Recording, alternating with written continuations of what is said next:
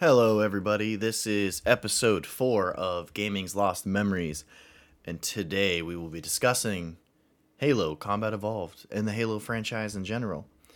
So this is a pretty interesting one, because I keep bouncing around on topic ideas, but I don't know if you have ever woken up or, you know, just been in the mood for something, and today I woke up and I was like, you know what, I want to talk about early Halo, and kind of what kicked this off too was Halo for the Nintendo DS, because it's something that I remember that not a lot of people remember for some reason, probably because it, you know, never came to fruition, but you kind of just get so used to Halo and Xbox, you know, like peanut butter and jelly. Like, it's just, you hear Xbox, you hear Microsoft, you know, you think of Halo if you're thinking of video games. There's nothing at all that even comes close. In terms of, you know, like Mario to Nintendo, I don't know what you do for PlayStation, because PlayStation kind of has a unique balance, you know, I don't know, maybe Kratos, but yeah, it's Master Chief and Halo and Xbox, and there's a lot of reasoning for that, so we'll go down, you know, down to memory lane, we'll take a trip down memory lane here, so Halo. What is Halo? Halo is a sandboxy type first-person shooter where you have, you know, Earth and you have the humans, and then you have this alien species called the Covenant that uses like laser weapons, and, you know, they got their own plans. They're fighting the humans for kind of territory out in space, and there's these gigantic Halo structures, and as Master Chief kind of, you know, travels around one of them, he kind of learns, you know, what the Covenant plan to do with the Halo rings and what the Halo rings are used for. It is an awesome shooter. It actually got me into shooters, but let's take a step back here. Halo was almost a Mac exclusive. Steve Jobs announced Halo. This sounds like so backwards to what it ended up becoming.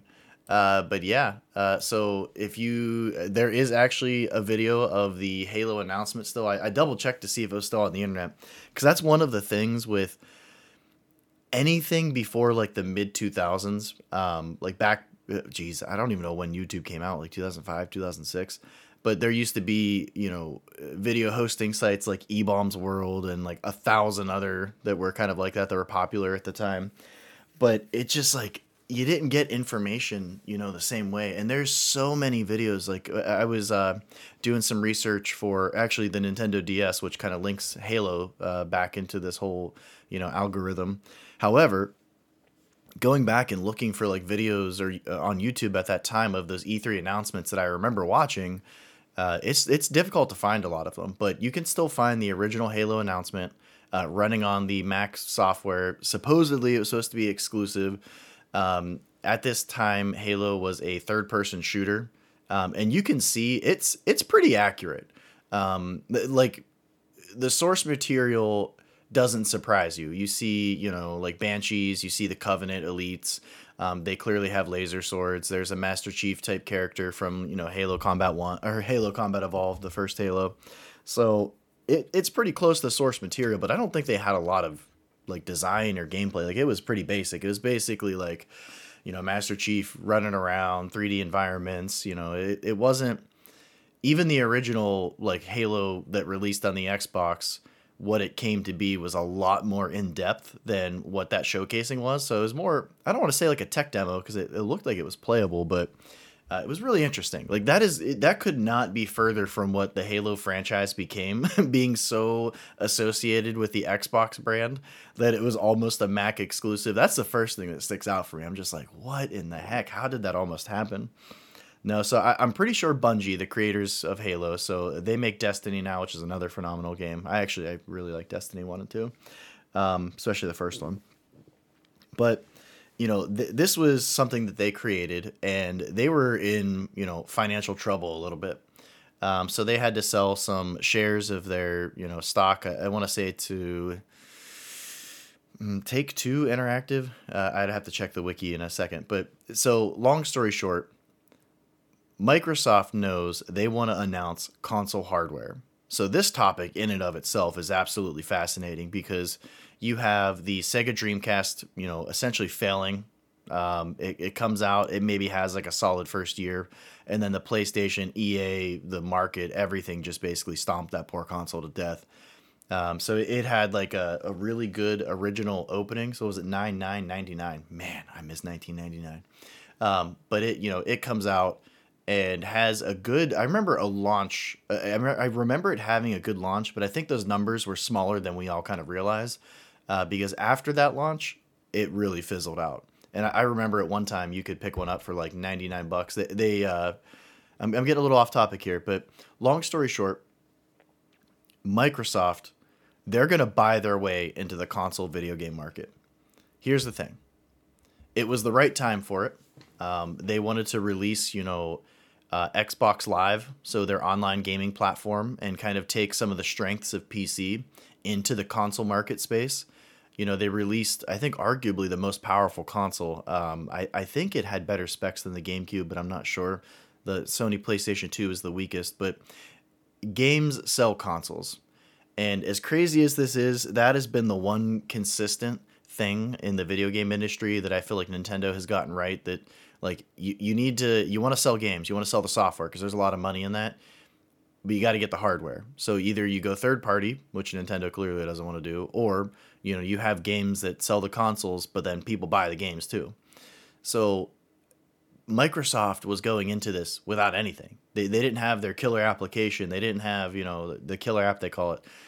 They had absolutely nothing. So maybe, you know, if they didn't have Halo, Microsoft could have, you know, purchased their way into the market just by crazy advertising, you know, focusing on what Xbox Live would eventually become and getting those third parties to, you know, make games for that console, for that experience. And then also focus on like DVD playback and all that good stuff. Yeah, so Microsoft, they're looking for a way to launch a product. They're fine with either losing money or at least spending a lot of money in the beginning to get this console out there because they're looking at the long-term play. And lastly, they need some piece of software, because if you would release an Xbox and, you know, eventually it's going to have online stuff, which that would be cool, but you need games. You know what I mean? Because the internet for video games and consoles in general wasn't really that big. And what's interesting about Halo 2 is there weren't really like 3D world shooters because like they didn't figure it out on how to control it essentially.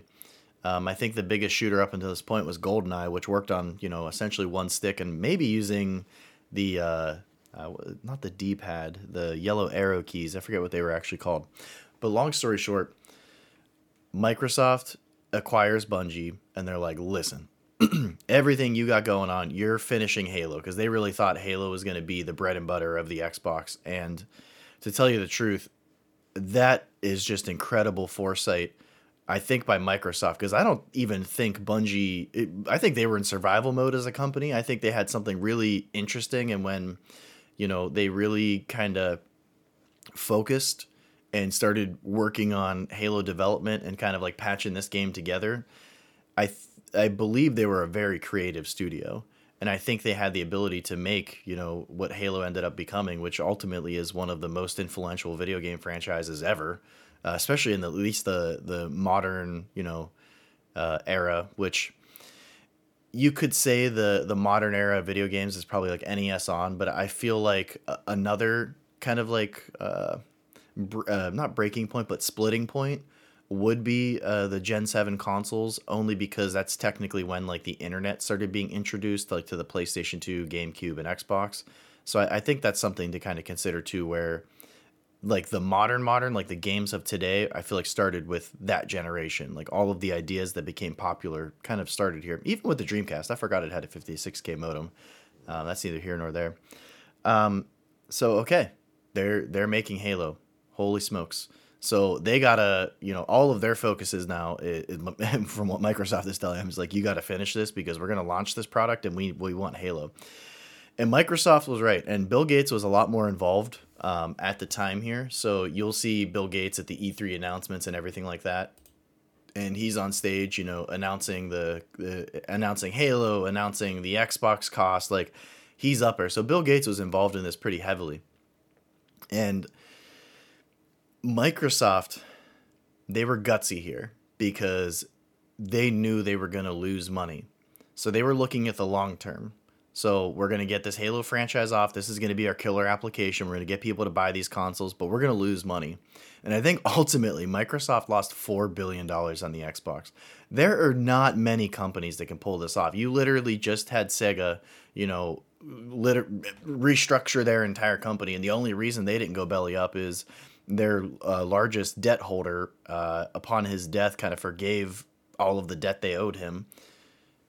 So they were in it to make this succeed or just be a complete and utter failure that would have lost even billions on top of that. But to lose $4 billion over the course of a console to get this done, that I can't believe like how insanely gutsy it was. And I didn't even like the Xbox at the time.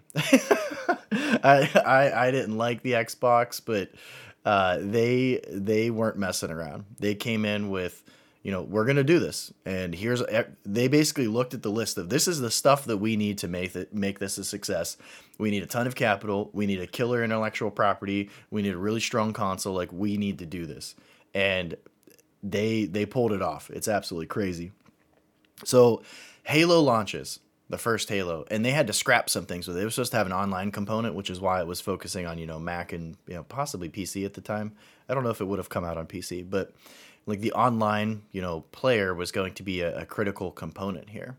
But keep in mind that while PCs had shooters and had a lot of really popular shooters, and I think at this time they probably even had the shooters, unlike Doom, where, you know, the original Doom, what a game, but like you can't aim, you know what I mean? So I believe there should have been some pretty prominent shooters out at this time where your mouse and keyboard, that's the layout, and consoles really just didn't have a way to control like PC did. And, you know, PC also had the ability to connect online, where it was just like more popular there, you know.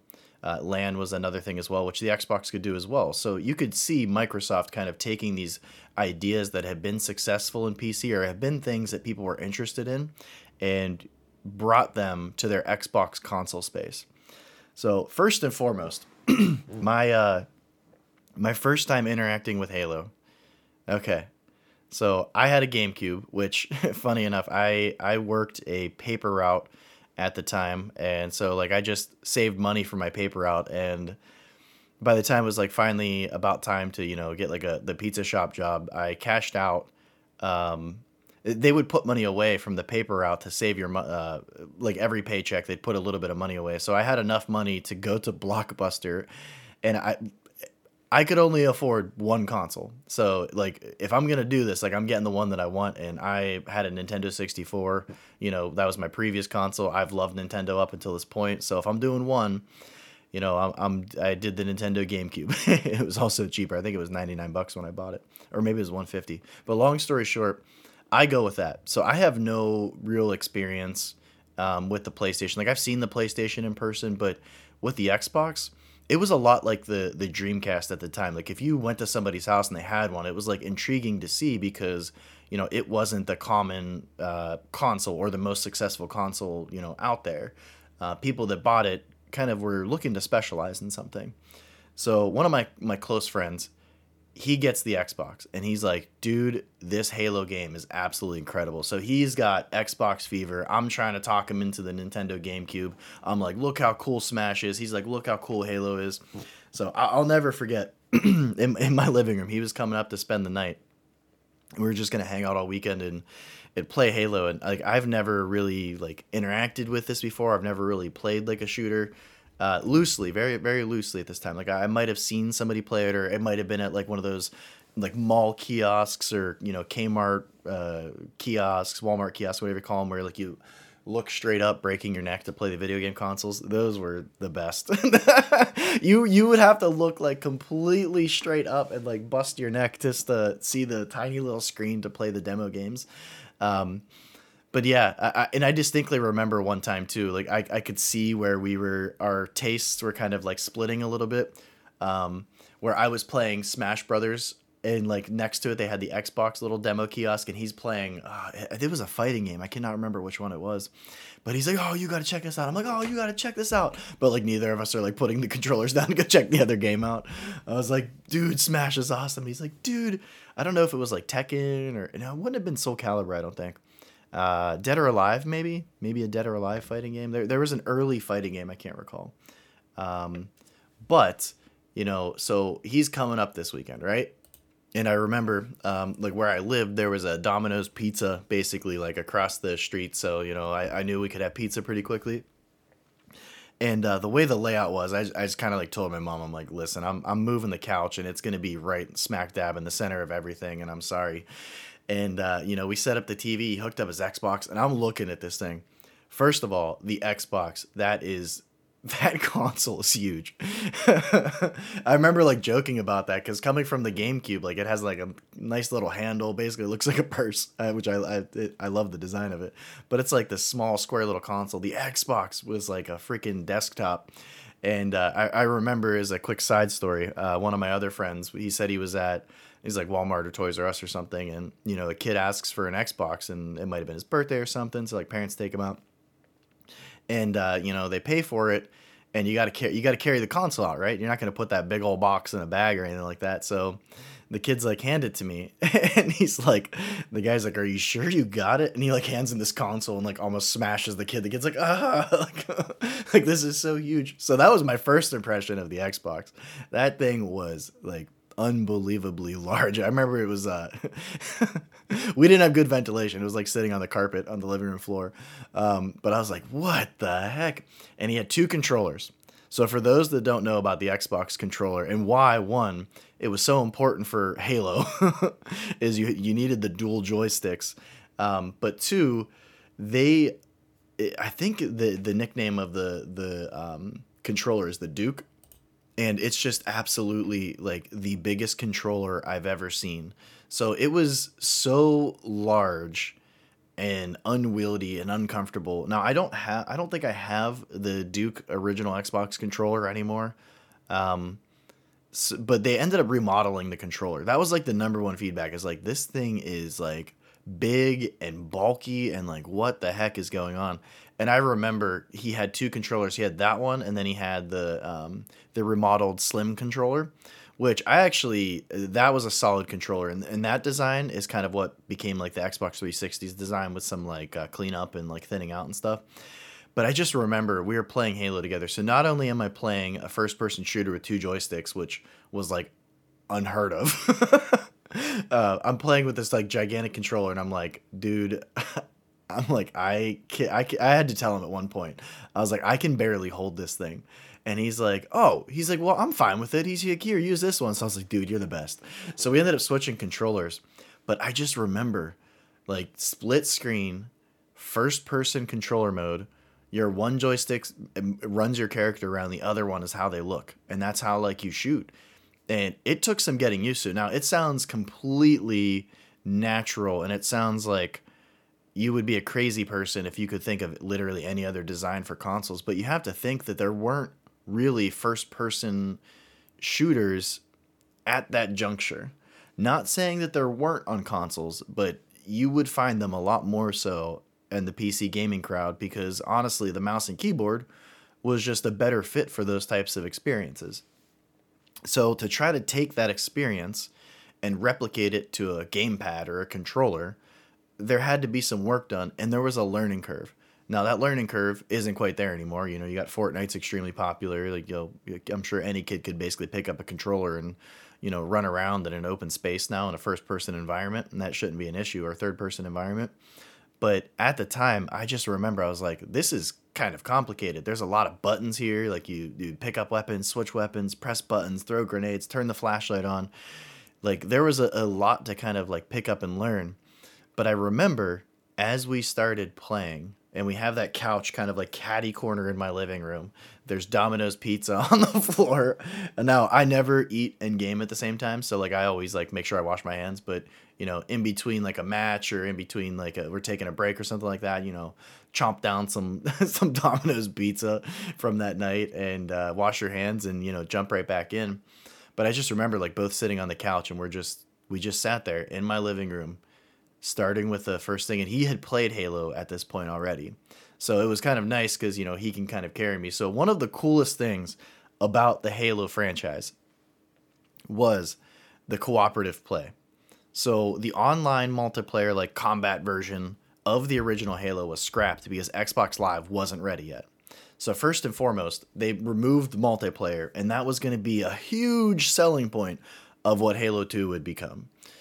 So it had to be co-op. So couch co-op, LAN co-op. I'm pretty sure you could take a LAN cable and plug another Xbox in directly, and I'm pretty sure that would work, which we ended up like doing that another time, which was really fun. But long story short, split screen, you know, kind of like GoldenEye, and you're just running around. There's two Master Chiefs just blasting through Covenant aliens and like exploring this world. And the thing that stuck out most to me, outside of the first person experience and this new control scheme and everything like that, was how open it was. So Bungie did have to remove levels, and like, I don't want to say the development of Halo was rushed, but it was a big focus, and they needed this ready for the launch of the Xbox. Like, that was not going to happen for it to not be, you know, a launch game. Like, they needed to release a console and have at least one game that was the must-have game when you picked up that console. And that's what Halo was, right? So I remember how open world it is. So there's, you know, you have your beginning scene where you're in space, and, you know, the Covenant are boarding, and they're this crazy alien species that are made up of like multiple different alien species. So you have like your little grunts, those guys are easy to kill. Then you have your elites, which are like they're stronger warriors. And then there's elites. I think jackals. I'm pretty sure jackals are in the first one. They're weird little things. And then you have like hunters and everything like that, which it's all very fascinating. But seeing after you kind of go down, so you exit the ship, right? And you go on to what ends up being a halo. So it's this gigantic, like planet-sized ring that is just like floating in space. But when you land on it, and it just looks like you're on Earth or you're on some type of like environment like that. Like, you're looking around, there's trees, there's a ton of open space. That was just a wild experience. Was like, you walk out and you're looking around and you're like, whoa. And then you just see like a Covenant ship fly overhead. And you're like, well, that's not good. I'm just holding this like little, you know, like assault rifle, yeah, or I'm just holding a shotgun, or I'm just holding this like alien weapon. Like, I'm just chilling, and this huge giant ship just like passes over you. And off in the distance, you'll see it start unloading, you know, Covenant personnel. And you can go that direction. You can try to like sneak around them on the other side because it was large. So it had a sandboxy type experience. Now, I'm not saying that it's the sandbox style of more modern day Grand Theft Autos, you know, Grand Theft Auto. I think even like 3 was pretty large, but any of the modern ones where you have those giant 3D worlds, you can kind of like run around and do what you want. But it definitely had never been done in the console space before. And one of the coolest memories I have of that night and playing Halo was you're on that ring and you look up, and you just see the ring going off in the distance, like up above you. And it just seemed like it went on forever. So you're like, how big is this thing? What is this? Like, it was just absolutely fascinating. So when I say like sandboxy, it's like there's different ways that kind of approach those open world fights. So as you're on that ring, it's a lot of it looks very similar. So it's kind of easy to get lost. That's another thing, is you kind of have to like remember where you're at and like what your mission is and where to kind of go. Cause there were plenty of times where we got lost up on the, you know, the open world and everything like that. We're like, I think we came from this way already. But in Halo 1, I believe as long as one of you lived, I'm pretty sure as long as one of you lived, you could continue to the next respawn point. So that was one of the fun things of Halo, which Halo 2 made it a lot more difficult. Halo 2 is kind of like notorious for its difficulty, but in the first Halo, so if you're playing like 2-player co-op and you're battling through and one of you like gets killed by a grenade or something like that, as long as you can wrap up the fight and get to the next, you know, save or checkpoint, it would reload your character so you wouldn't lose progress. So you both had to die. So it's basically you guys, so, you know, two couch co-op buddies against the Covenant horde and later on, you know, a different alien species horde as well. And it was just absolutely fascinating. Like, I was, from the moment we started, I was like, this is a unique experience. And up until this point, you know, I'm mainly an RPG type player, or I'll play Nintendo games or like Zelda. But this just kind of threw me a curveball, because there was just so much to this experience that was new and really refreshing, and ultimately ended up laying the groundwork for, you know, the success of the Xbox 360 and the Western style game and first person shooters. Like they just exploded in popularity basically after Halo's success, and everybody was trying to find, you know, the next Halo. So, you know, Sony announces Killzone to try to fight Halo, and like, this is our killer app shooter. Like everybody basically wanted one, probably outside of Nintendo. But what's really cool about the engagements in Halo 2, or Halo as well, excuse me, is you can pick up any weapon that falls. So Master Chief kind of becomes known as this character that's extremely resourceful, and he'll get the job done, like, however, you know, whenever, wherever. And one of the cool things about that is, like, you go into a skirmish and say you have the assault rifle, which the assault rifle in the original Halo was hilarious. It had like a 60 magazine clip, and it was just like, it just never stopped firing. It just was fully automatic, just like, and just hearing the sound of it in the original Halo 2 is just like such a great sound. But so you run out of ammo, you can go and pick up another, you know, weapon, including Covenant weapons. And I think one of the things that Bungie did really, really well is making all of the weapons of Halo feel special and unique, and they have their own purpose, and they almost have like their own cult following as well. Because the pistol, and I don't know if this has changed since, but the pistol of Halo 1 was just absolutely insane. So I don't know the damage output, like I didn't look this up beforehand, but that weapon was just absolutely insane. And I don't think it was supposed to be as strong as it was. And I think Bungie tried to, you know, go back and make it, you know, fix it because it was wildly accurate. So it had a zoom reticle, and it was just so accurate. And if you did headshots on enemies that didn't have shields, it was instant kill. So you always will. If there was a pistol, a human pistol available, you grab the pistol. That's just how it is. Like, you can have anything else you want as a backup, but, you know, most people, especially like in Halo multiplayer, when you're doing the LAN stuff, you switch to your pistol unless you're like right on them, and then, you know, maybe use the assault rifle and just gun butt them. But you run out of ammo, you can, in these engagements, just pick up another item. Pick up, you know, a Needler, which was so many weapons in Halo have just like become so popular and like, I don't, like mainstream, I guess you would say, like really well known, like the Needler with the, shoots the pink needles, you land a bunch of them, it explodes. Like all of the weapons were just really interesting and usable and just enjoyable. So you might, you know, depending on if you're fighting a lot of enemies and you walk in without, you know, so many great weapons. Like if the big weapons, like the rocket launcher, the sniper rifle, you know, even the shotgun, I would say, like if you don't have these, then you're grabbing, you know, something else. But they generally, those items have, you know, limited rounds, so you could find yourself switching out weapons and picking up new weapons as you go. I always really liked that, because like you could use the alien weapons and you could use the human weapons, and you're not really like at a disadvantage, or you're not in a situation where you're like, well, I just don't like this. Like most of the weapons in Halo I ended up, you know, coming to really like. I think, I don't know if there was dual wielding. I think dual wielding came in Halo 2, but this experience too, it's a story-based game. So you have this Master Chief character, which if you like sci-fi, the backstory of the Spartan program. So Master Chief is a Spartan. I think the last one at this point. I don't think there's any other Spartan. So the game kind of starts off, and they're basically treating him like cargo. They're like, hey, wake up the chief. Like, you know, he's on the ship, like basically in stasis. He's like frozen. They got to wake him up because, you know, the Covenant are boarding the ship, and they're like, we need our guy. But they're basically like super soldiers that were genetically enhanced. And I might have read one of the books a while ago, but I think some of the media, you know, after that has kind of given his backstory a bit more. But one cool thing, the gentleman who plays his voice, I wish I had this off the top of my head. I didn't prepare this, but the Master Chief's voice is just like perfect. And it's a great example of creating a character that feels badass, that feels really cool. And they do it without explaining too much. So, you know, he's awesome. He's the last Spartan. He's like 7 feet tall in this giant mech suit, you know, has a shield on his armor, and he just runs around, and he's just known for like wrecking stuff and taking care of business. And he doesn't talk that much.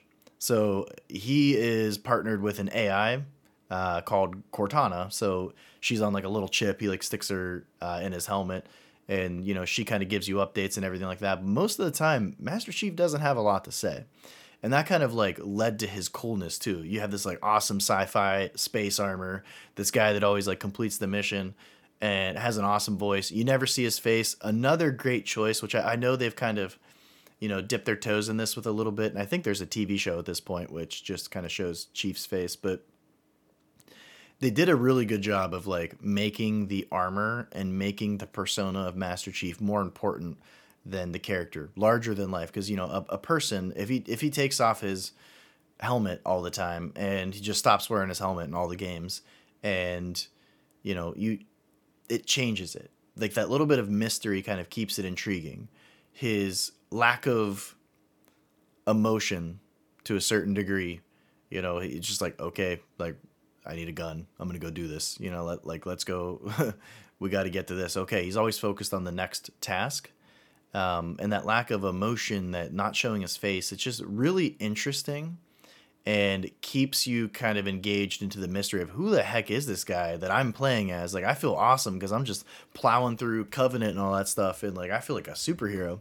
So I thought Microsoft and Bungie too, like did a really good job of kind of crafting this character that became, you know, I think at one point you could have said arguably bigger than the Xbox brand itself. And I know they were kind of synonymous with each other, but like I do think around Halo 2, Halo 3, like just he was just Master Chief was his own thing. You know what I mean? So that was all really interesting. So the sandboxy gameplay, you know, picking up weapons, the different locales too. So what's cool is you'll be, you know, in a cave system, you'll be in space, you'll be on ships, you'll be underground. Like you're dealing with a lot of really cool sci-fi stuff. So if you're a fan of, you know, science fiction, the more that Halo's story kind of unravels, the more intriguing that it gets. And you're kind of watching, you know, humans try to compete with these, you know, monsters to a certain degree, because some of them are like absolutely huge. So, you know, as you're fighting the Covenant, I think we talked about, you know, the different versions, but, you know, you'll turn the corner and all of a sudden there's two hunters. So hunters, they look like these giant bug things with this blue armor, and they're like weird orange stringy looking bugs underneath that fit this armor. And they always hunt in pairs. So there's always two of them. So like anytime you roll into an environment and they got shields, you'll throw grenades, they'll smash them away because they have this like giant shield. And if they get close up on you, you know, they're just punching you one time. And if you're playing on Legendary, like you absolutely have to maintain your distance and make sure that you're damaging them and use it. Like anytime even with the most recent Halo that I played, anytime I encounter some of these, I'm like, all right, how many grenades do I got? Do I have explosives? Like I'm launching all the big stuff at these guys to get these guys out of the way, cause they drive you crazy. But yeah, like different enemy types. So they can really set up really unique engagements and experiences with all of this. And with that sandbox style at this point, I just never experienced anything quite like it. Like there was just not, I could not pick another game. Now you could now, you know what I mean? Like I think you could say, you know, hey, Halo paved the way for Call of Duty and a bunch of other, you know, modern shooter franchises. And I think that's a fair statement and something fair to say. But at that time, that experience was not there. And what's really interesting too, and this is kind of like another fun memory that I have about this, is there was no online in Halo 1. Because the Xbox Live services, I don't think had launched at the time, or they weren't ready for it, yada, yada, okay? But you could play online together by, you know, doing 4-player split-screen co-op or using LAN cables. However, before Halo 2 came out, I distinctly remember there being a program that could mimic you being in the same room as somebody that's, you know, online, essentially. Yeah, so at this time, in the gaming industry, there was a lot of like couch, you know, co-op where you guys are all cramming in front of a tiny TV and all of the controllers were wired you know, unless you had like a Wave Bird or something like that. But we would be like jam-packed playing Smash or like playing Halo together, and it was just an absolute blast. But with this program, you could mimic another group of like four players being in the same room as you, and the Xboxes would pretend that like they were connected. So essentially you would hook your Xbox up to the computer, run this program, and you could find lobbies for Halo 1 using this program. And I had like, I'm terrible with computers and everything like that. And keep in mind, like, the internet wasn't a thing. Like I distinctly remember at this time too, this is it's just an embarrassing memory, but I thought Windows 95 meant internet. So like I had no concept of what the internet was. No, Windows 95 is like, you know, the operating system. That doesn't mean like you're connected to the internet, but like, I just had no idea like what this even was. So we're all sitting there, and my friend at the time who, you know, there's four of us in this tiny little room, like all around this TV, like having a blast. And he's like setting this all up, and it was absolutely crazy that he got it running. I think I remember his brother, like you always have that older brother who is like, hey, I'm the cool guy. I know what's going on. And like, I've totally done this already. So he just like, you know, pops in and he's like, oh yeah, do this, this, and this. But I remember we were going into lobbies and like doing 4v4 co-op, or excuse me, 4v4 like multiplayer battles on Halo 1 by connecting it to a computer and like running the software program. Now, to say there was latency or some lag was an understatement. And I just remember like going into this world, and that's when I really learned the power of the pistol, where it's just so accurate. Like we would load and I would felt like I was dying immediately, because I'm also playing on, you know, one regular sized TV being split into four screens. So I'm like, okay, like this is already hard to see. And I just remember like at this point I'm dying so much, like almost instantly, like I'm soon as I'm spawning, I'm just like getting shot a million times and dying. So I'm just loading with my two grenades and saying grenade, grenade, and just like chucking my grenades everywhere to get kills. And, so I'm loading grenade, grenade, throwing them, getting the kills and everything like that. And it was just complete and an absolute pandemonium. It was just wild. It was freaking crazy. And I distinctly remember, because like we're all in this room like crammed together. Everybody's like yelling. You're just being like loud kids playing Halo. Everybody's dying. I'm doing terrible. And I just remember hearing my buddy who set everything up. He was like, who the heck's throwing all these grenades? Because there was splash damage in Halo. So I'm like, at this point, one of my other friends is like, I don't know, but, you know, Big Reed's over here singing grenade, grenade. So I'm wondering, I'm like, I'm sorry, guys, that's me. I'm like, I'm getting destroyed. So I'm just literally spawning, chucking my grenades, hopefully shooting a few rounds and then dying. What's interesting, too, is you could do this experience with Mario Kart as well. Because I remembered Mario Kart Double Dash. You could also do it as well. I don't know if it worked with Smash, but... yeah, it was a blast. Like Halo just became known as, you know, something that you did with your friends. And it's really good to see those types of experiences bringing people together. And it was really fun. You know what I mean? So you could do the co-op and, you know, play the single player together, or, you know, in later iterations of Halo, you could do, you know, the multiplayer competitive kind of matches, which was also an absolute blast. But I don't know if anyone really remembers. You know, technically you could play Halo 1 online, not easily, and there was a ton of latency, but it could be done. And I just remember that experience. I was like, that was pretty cool. Like looking back, that's a neat experience to have. What's also interesting about Halo, and just a little odd with, you know, the original, you know, Halo for 1 through 3, there was actually a Halo DS, so a Halo Nintendo DS game. And that's another thing where, have you ever had a memory? And nobody else seems to ever really talk about it. You never see it brought up. And you're just like, was that real? Did that happen? I don't know about that. Halo DS was one of them, because I remember going on, this was IGN.com, which I know they're still around. But at the time, the way that they would catalog their games, which I don't know if they still do this, is they would create the game. So if it was announced or shown, so, you know, say Mario, you know, Mario 64. And then you could go back and they would upload images in order. So I don't know if it's still done like this, because I remember the websites at the time, they were very like archaic. Like they would look very odd. Now it looked like early internet websites basically. But you could click back through. So if there was like, say, 300 images, as you would get you know, from Image 300 all the way back to the original. The original would be the first one that was posted with the date and the timestamp and everything like that. But that's how I actually like double checked it, is I went back and I was like, is this real? Because like I heard about it, but I was like, is this real? Yeah, there is a tech demo, I guess you would say, of a potential Halo game running on the DS. And they had, I want to say it might have been one of the Halo 3 levels, Halo 2 or Halo 3 levels, where you have that big like circle. It almost looks like a fan like in the center. And it looks like it's running on the DS. So if you guys look this up, it's definitely worth checking out and pretty cool. But be ready for it to look pretty close to like a Nintendo 64 game. But yeah, it's in the first person, and there's somebody with like the SMG weapon from, might have been 2. I can't remember when the SMG first came out. But yeah, like shooting somebody else. They're shooting one of the Covenant weapons, and it's there. And I ended up going on IGN, like double checking it. This is like years ago, because I heard the rumors, and whatever it was, like it just ended up falling through.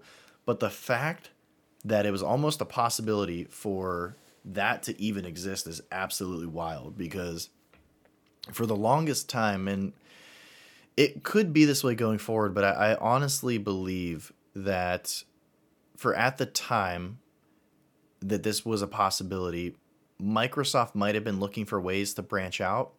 But I think essentially at that point they said, we're going to tighten it up, and you know, Nintendo keeps their IPs to themselves, which they've branched out. They've been letting like third party developers, you know, work on some of their IPs like side by side with them.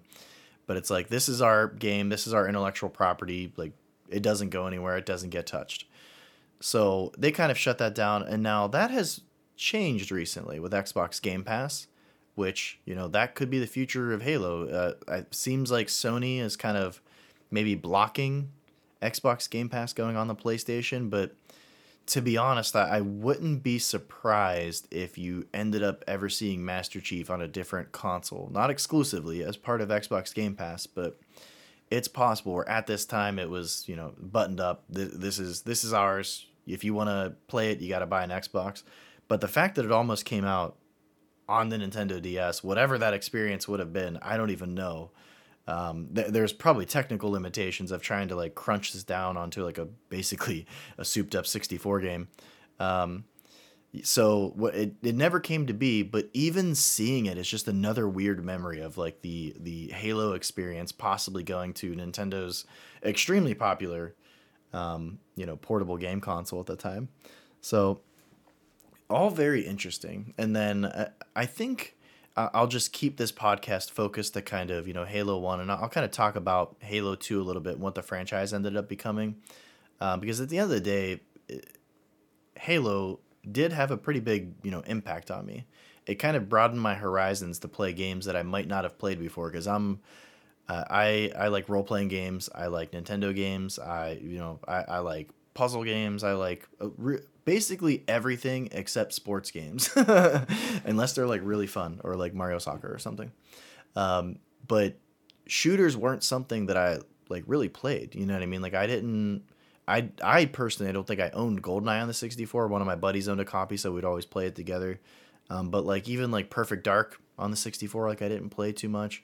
On the GameCube, shooters weren't really that much of an option.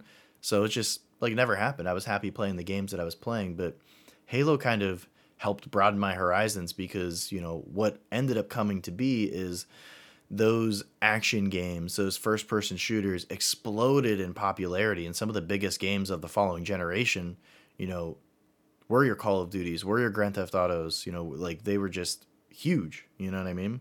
And it's not something that I would have played before. And I think there is a beauty to Halo. Now, I think it's a lot less now, because Halo kind of isn't the juggernaut that it once was. Not saying it's not popular, but I would say Call of Duty for the following generation, you know, after kind of Halo 3, I would say kind of took over just in popularity. Like, you know, Modern Warfare 2 was just absolutely huge. They would release a Call of Duty game and it would sell 20 plus million copies like every stinking year.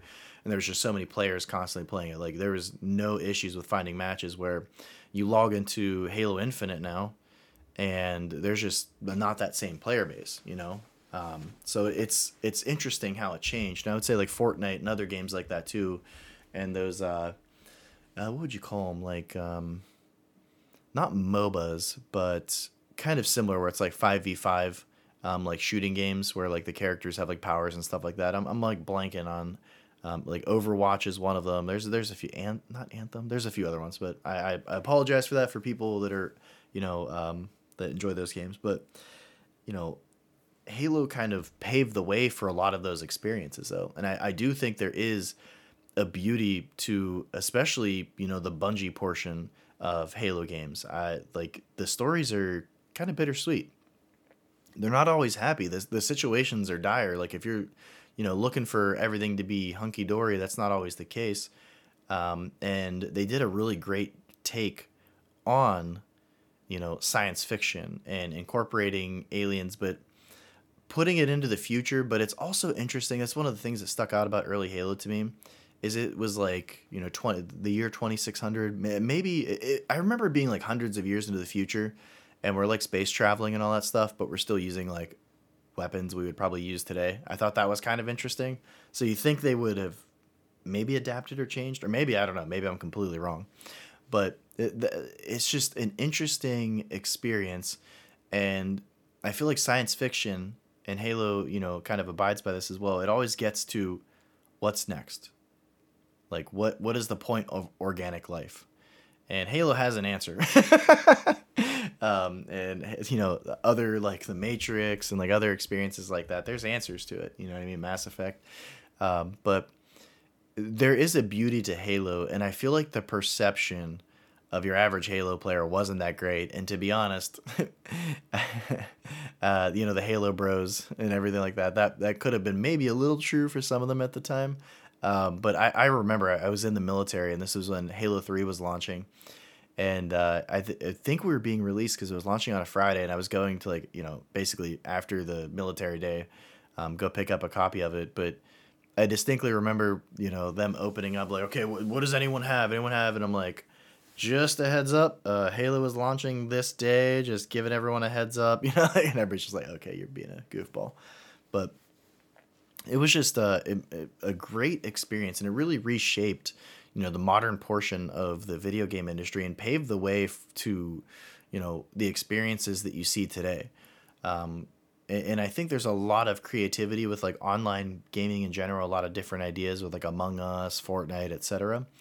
But it's really interesting kind of seeing, like, a company, you know, like Microsoft buy their way in and say, listen, the internet and online play is going to be the future, and come heck or high water, we're going to take our killer application and show everybody. You know, Sega might have started it, but Microsoft kind of paved the way for what the modern video game industry, you know, kind of would become. And what's interesting, too, is I feel like with the explosion of these types of games on consoles, it kind of gave a rebirth to PC as well. Because now with, like, PC, you know, you were kind of stuck to what you have. But if you have Steam, like, you have access to so many games that are on consoles as well.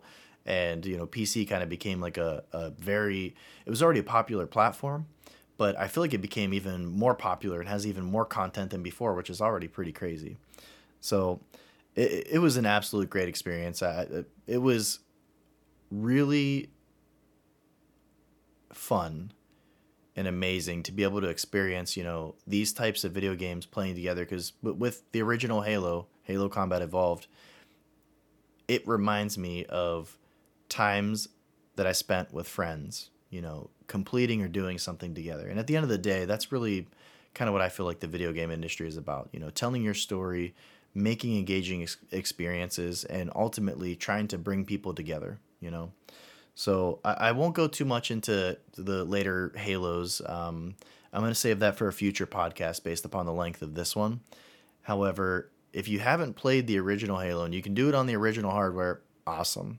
If you can't, you can do it on the Halo remakes or with Xbox Game Pass. I still highly recommend playing it. It's still an enjoyable experience, and it's really cool to play the original Halo and then play Halo Infinite and see, you know, what has changed about the series and what's been polished up and like what's different. But it's also really interesting when you go back and you play the first Halo, remember that there was nothing like it at the time. So any experience that you've had, say recently, like in the past 5 years, like with a different shooter or something like that, you know, you can play that experience and be like, wow, this is where they got a lot of the ideas from. So it's a really interesting experience, and I have very fond memories of Halo. And I hope that you guys go out and look up Halo DS. Make sure I'm not crazy. You're going to be like, hey, this is a fan-made thing. This wasn't even real. But yeah, the original, it's worth checking out if you've never played it. And if you're not because this podcast is going to focus a lot on your RPGs and, probably games more so like that. This might be kind of just like a side note, you know what I mean? Like going into the shooter realm, but I would like to do a part 2 of the Halo franchise, Bungie exiting development and 343 taking up the helm. And now, where Halo is at now and where, the video game industry, kind of has gone and what has changed since then. And, the lasting impact that kind of Halo left. But I hope you guys enjoyed the podcast. This is another episode of Gaming's Lost Memories, and I am your host, Big Reed, and I look forward to talking to you again.